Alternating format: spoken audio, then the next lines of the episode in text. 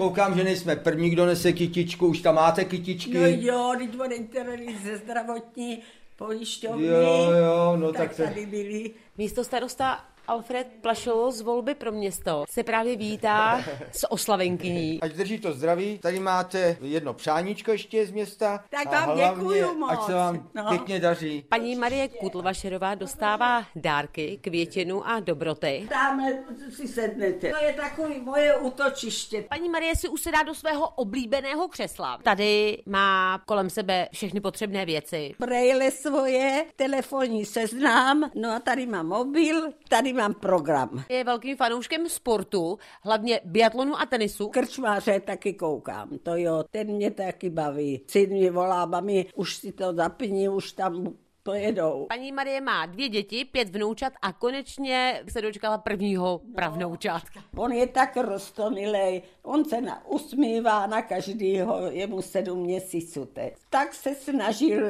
zvedat už ty nožičky a, a hlavu držel. 670-letá dcera Hana Kaňovská sice žije v Německu, ale maminku má neustále pod dohledem. Jsme v kontaktu, telefonickém kontaktu i přímém kontaktu a zařizujeme, co se dá, ale chodí i pečovatelská služba, která každý ráno chodí, aby dohlédla, a aby maminku umila, vykoupala. Co teda je neuvěřitelné u ty- v tomto věku, jak ona ráda a dobře jí ona, někdy ty porce, které ona sní, jsou větší než já vlastně. Chuť k jídlu nechybí, mě dcera prozradila, tak co máte nejradši? Svíčkovou. A to si pochutnám. Milá seniorka mi prozradila, že nejvíce teď těší na příchod jara, aby už opět zase mohla chodit na své oblíbené procházky. Zvrchla Kateřina Kohoutová, Český rozhlas.